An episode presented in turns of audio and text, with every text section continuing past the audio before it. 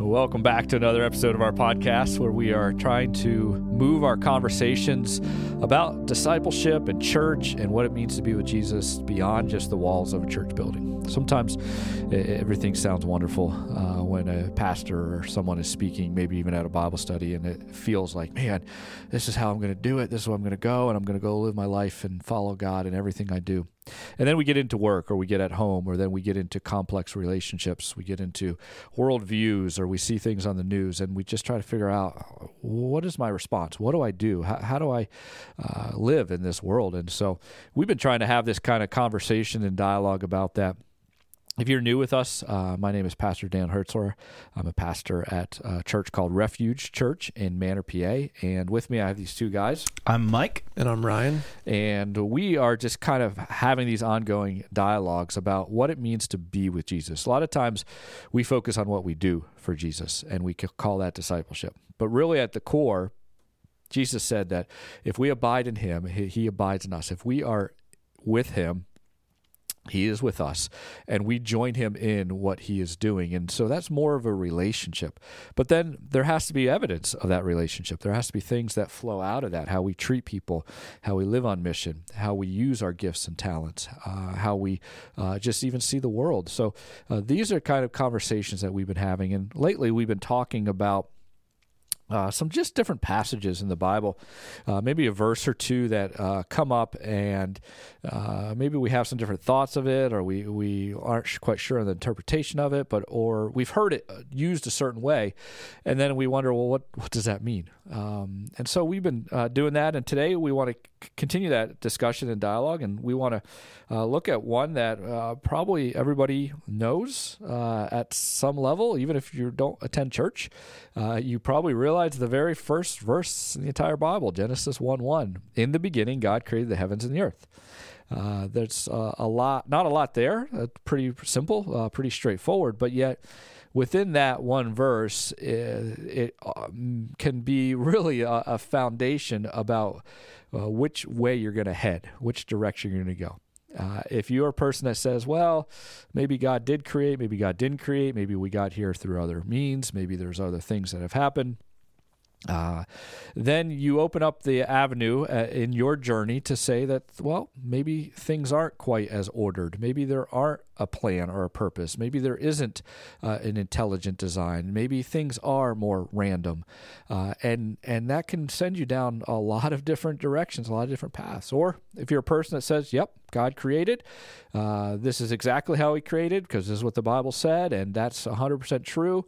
Uh, then you run into some difficult ideas or thoughts on uh, how other things, uh, maybe like science and uh, you know some of the the things that we learn in school, uh, we don't know how to put those things together. We don't know how to how to make those things work, or even if they should work, and we move down a different direction. So this one verse, uh, the very beginning, has a lot a lot to say, I think, about discipleship. And so we want to kind of open that up. And, and Mike, I'm going to throw it to you first. Just, you know, maybe your own experience learning that or being taught that or just kind of your own thoughts. You know, when you think about in the beginning, God created the heaven and the earth, what does that mean? Yeah.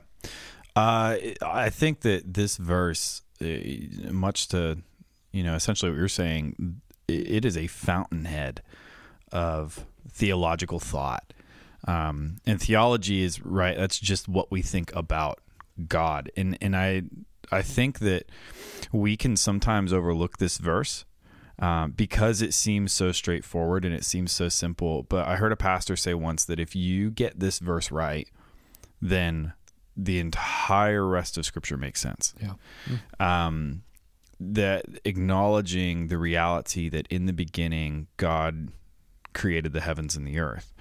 And I think for me, there's kind of two stark uh, realities that pop out right off the, the, the jump. One is that there is this being called God, and the other is that I am not this being called God. Mm. I did not do the creating, so therefore mm-hmm. I am not whoever this is talking about. Yeah.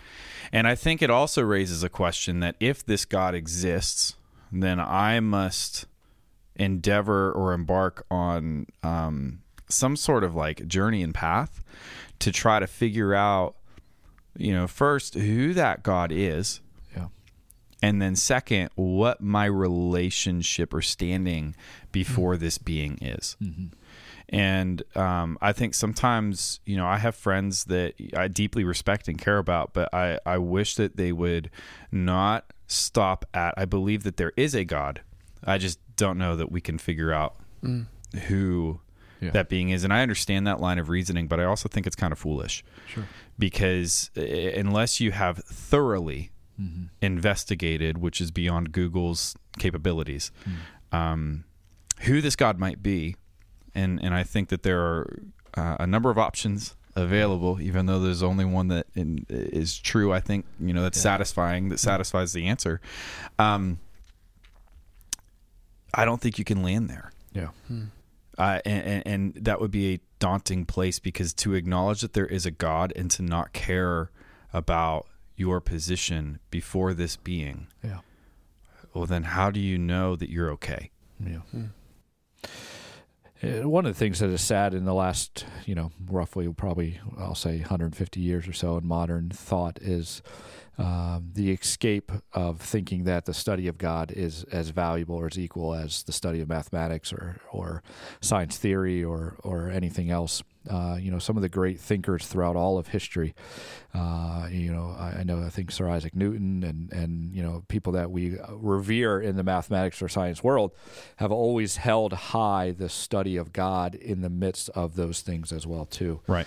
And to your point, the pursuit of that knowledge, the pursuit of that understanding, if this is true, if Genesis 1 1 is true, that God in the beginning created the heavens and the earth, uh, that that sets us off in that different direction just to start now wondering okay uh, is there purpose and reason is there logic is there order in our in our system okay in our universe in our solar system in our uh, ecosystem? Uh, you know is there uh, a plan? Is there a purpose? All that kind of stuff. And then where, where do i fit into that? Or did somehow uh, was I left out of that, or was I a mistake, or was I forgotten, or was I uh, just random part of that?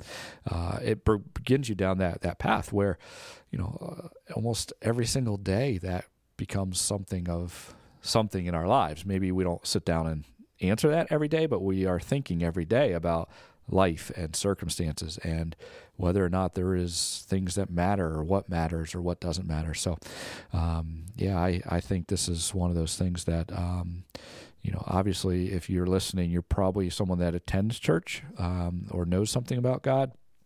Maybe you're not. I don't want to over assume, but uh, this sounds really foundational and almost too elementary, but it, it is not.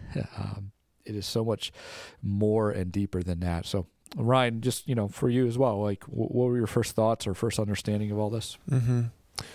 Yeah, when I, I mean, growing up, my mom would get me the, um, what's the Ken Ham Creation Museum? I think. Yeah, Answers in Genesis. Answers in Genesis. Answers in Genesis. So like I love those, you know, as a kid, just flipping through them and seeing all the stuff and whatnot. And I went to see like the Ark encounter, Mhm. and I mean that was just super cool. I mean, one to see the actual literal Ark, but then to walk through and Wait, it was the literal ark. well, like they They found it. they yeah they found it. Yeah, it was Ken Ham found it. yeah, yeah, yeah, yeah. and then they had the Amish build it again. So, um, yeah, so Just the size of it. size, yeah, the Yeah. literal size of it. Maybe not the actual literal ark. um, but I think it was so cool just because they had many different exhibits and things that Yeah. you know they kind of thought through how Mhm. maybe different things in the Bible actually happened, you Right. know, and and it was just kind of really interesting because it felt to me like, you know, some really, you know, scientific thinkers Mhm. got together. They were re- reading scripture, praying about it, and just really wanted to search out, okay, how how could God have actually have done Yeah. this, you Mhm. know?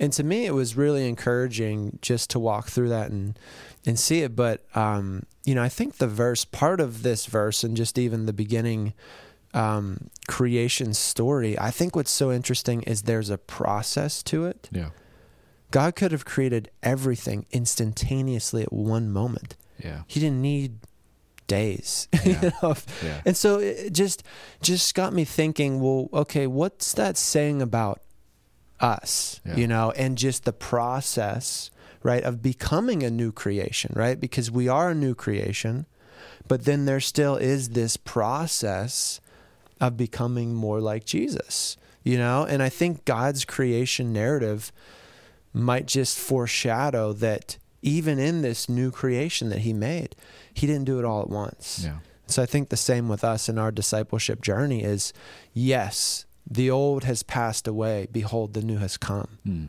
But yet there's still a process in that Yeah. newness of becoming more like Jesus. Yeah, and you bring up, you bring up a good point because there's um, you know a lot of different thoughts when it comes to uh, how did creation happen. Okay, you know you're speaking more from a young creationist, six day Yeah. literal perspective. Others would look at that and say maybe it's um, you know just periods of time over a period Mhm. of time. There's even the the gap theory, which uh, I partially believe in uh, because I think there is an explanation for where does Satan fall and the angels as well mhm. too. That all that kind of gets wrapped into this, and and people get kind of bogged down sometimes with all that. Yeah. Um, which I don't think the Genesis story really is the focus of that. Mm-hmm. I think the Genesis story is to tell us there is a creator, Yeah. and that's the focus of it. That and we can live in tension with those other things because, you know, uh, some people will. You know, I've heard people talk about, well, you know, the, the you know the the you know the years of the of the earth and the universe, and I was thinking, well, even if you hold to a young creationist, that doesn't mean God didn't create what they call apparent age, right? Like He Hmm. didn't create all little baby babies around. He created things older, so maybe things are measuring older. Maybe our measuring tools are off, or maybe things are are you know uh, different times you know as, as obviously the the 24 days is, is one that's up for debate all the time. And, and hey if you enjoy that have the discussion have the dialogue enjoy the, the study of that but you still come back to uh, the realization that this is a story about God being a creator, Mhm. which is what we have to recognize. That's the emphasis emphasis of it. Yeah. Same thing I tell people when they study the end uh, in Revelation. We can get all worried about who's the Antichrist and who's all this stuff. And and again, hey, if that's your thing, go go ahead and do that. But in the end, remember, it's about a revelation about Jesus Yeah. and God winning, not Yeah. you know trying to figure out who the Antichrist is. So we got to be really careful in, in whenever we study these things.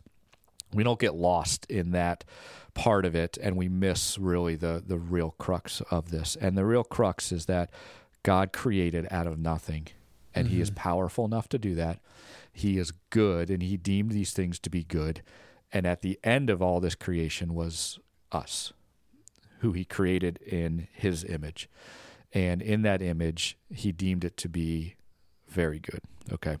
And so, uh, you know, there's a part of all this where, you know, when I read this, um, and, and I want to ask you guys the same kind of question too is, is okay. So, so when you read in the beginning, God created the heavens and the earth, and, and then you, you think about Genesis 1, Genesis 2, you know, what, what does that, what does that mean really for your discipleship? What does that really look like? And, and what does it mean every single day?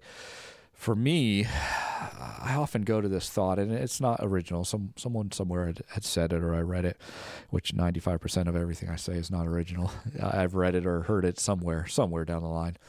Um, is that you know God created all these things, and it wasn't good yet until He created humanity, which I'm a part of, which He created me and and there's just a, a warmthness to know that in a world where I oftentimes feel, do I matter? Do I care? Does anyone recognize me? Does anyone see me? To know that that God wasn't satisfied with creation until I was created. Now, again, I can take that too far and think I'm better than anyone else, or I'm a, uh, I'm you know so special that God's here to serve me. I'm not. I, I, I'm trying to look at it in its proper context of saying God saw me, created me, valued me uh, and and put me here. And although there may be days where I don't fully grasp why, and I wonder if things are just random and I don't understand the big questions, and uh, there's all this tension between my my feelings and truth and tent and the doubt that I may have. I'm reminded again that that there's a creator that that saw me, valued me, created me, and made me, and there's a purpose behind that. And um, you know, I, I feel a, a sense that I can draw near to that creator. You know, as Mike, you said earlier, some people wrestle with, okay, is there a creator and do I know that creator? That's one of those things that helps me to draw near to the creator knowing that he created me and, and saw me, valued me, uh, deemed me worthy of that. And I can draw near to him and I, I want to draw near to him and he wants me to draw near to him. So, um, you know, Mike, I, I throw that to you. How, how does a verse like this actually impact your discipleship?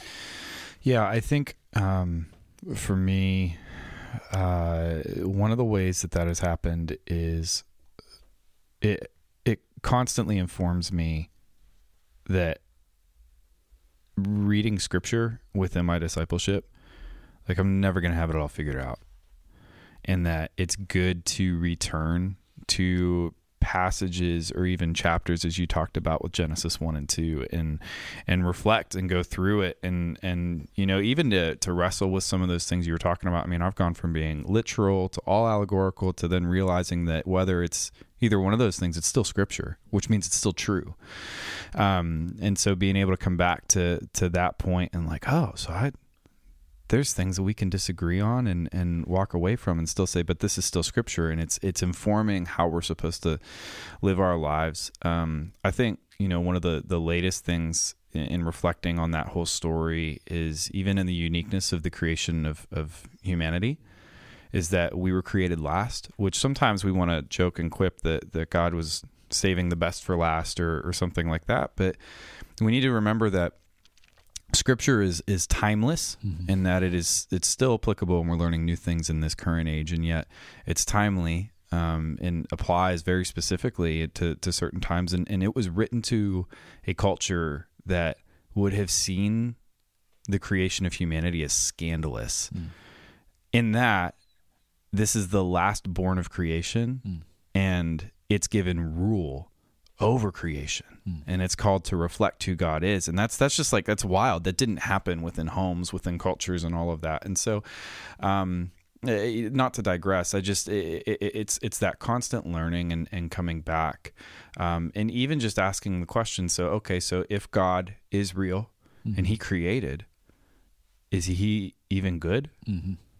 and then looking through that story and realizing well he he has said what good is. Mm-hmm um, and has established those things, which then gets into the rest of the story. And again, not to digress, but I think it's a question that is he good, mm-hmm. and and how does that line up? What does that look like? So it's yeah. it's it's just it's a lot of reflection. It's a lot of just coming and thinking and chewing and yeah. Hmm. Good, thank you, Mike. Ryan, what about you? As you think about discipleship, uh, how does a verse like this impact mm-hmm. you?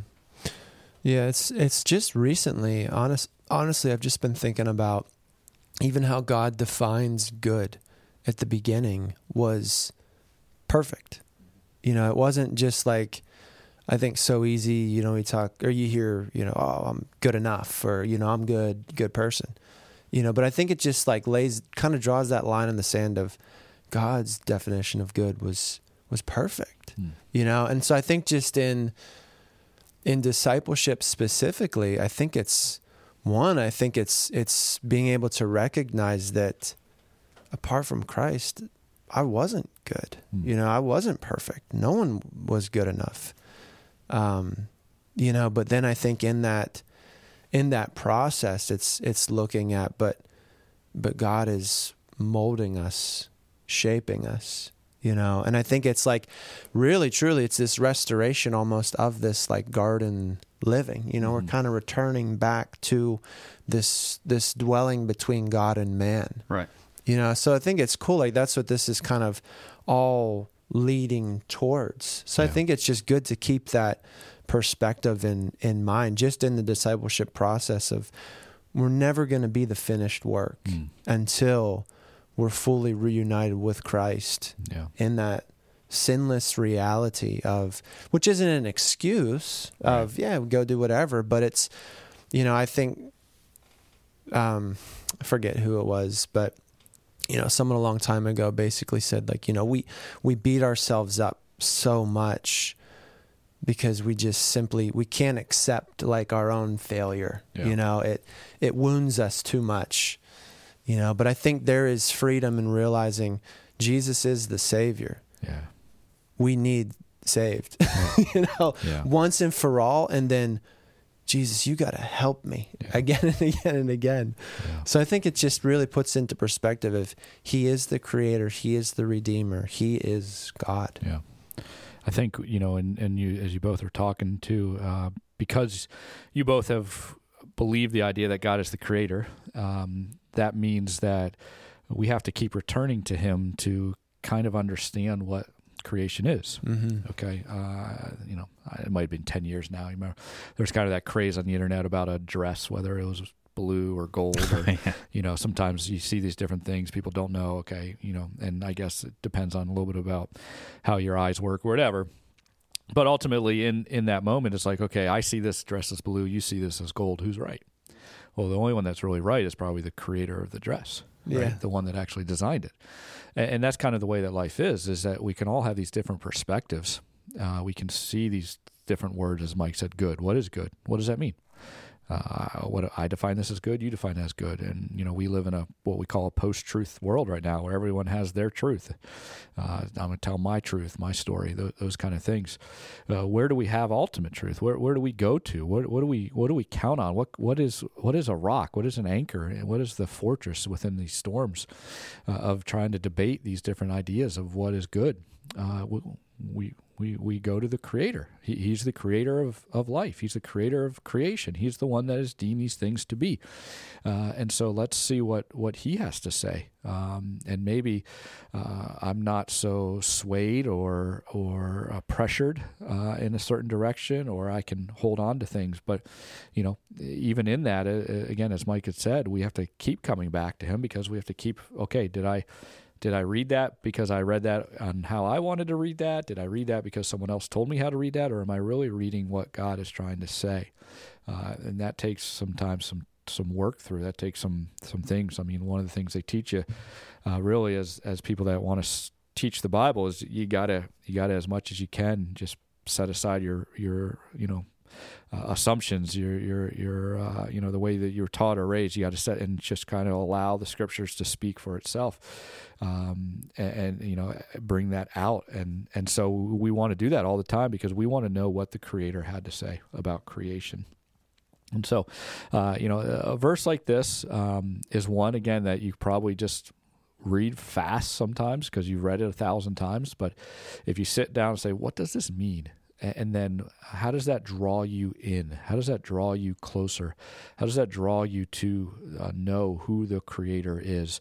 And then to look at it as, and to say of all the other pursuits that i could have in life uh, all the other knowledge i could gain what would be greater than the knowledge i'd gain about who god is? Um, you know as wonderful as other things are and, and science is important math is important, technology is important, English, all, art, all these things are they're important. Okay, but the greatest of the most important thing at all would be to know who the creator of life is and the creation of this, and, and to to wrestle. If if you're even wrestling with that thought, I would love to even ask you the question back. So so if God isn't the creator, then then how do we get here? It's one of the greatest questions we all have because uh, somewhere something had to start and how that all makes sense or what does that all look like uh, that's a, one of those big questions. And and from the very beginning in genesis 1 uh, god makes a statement and a claim. In the beginning was god and he is the one that created the heavens and the earth if there's anything we can do to help out, you can always email us at info at churchrefuge.com. Uh, we'd love to be able to answer questions or be able to help pray uh, through things with you. Uh, and uh, hopefully, you continue on this journey as we kind of walk through what does it mean to be in relationship and discipleship with God.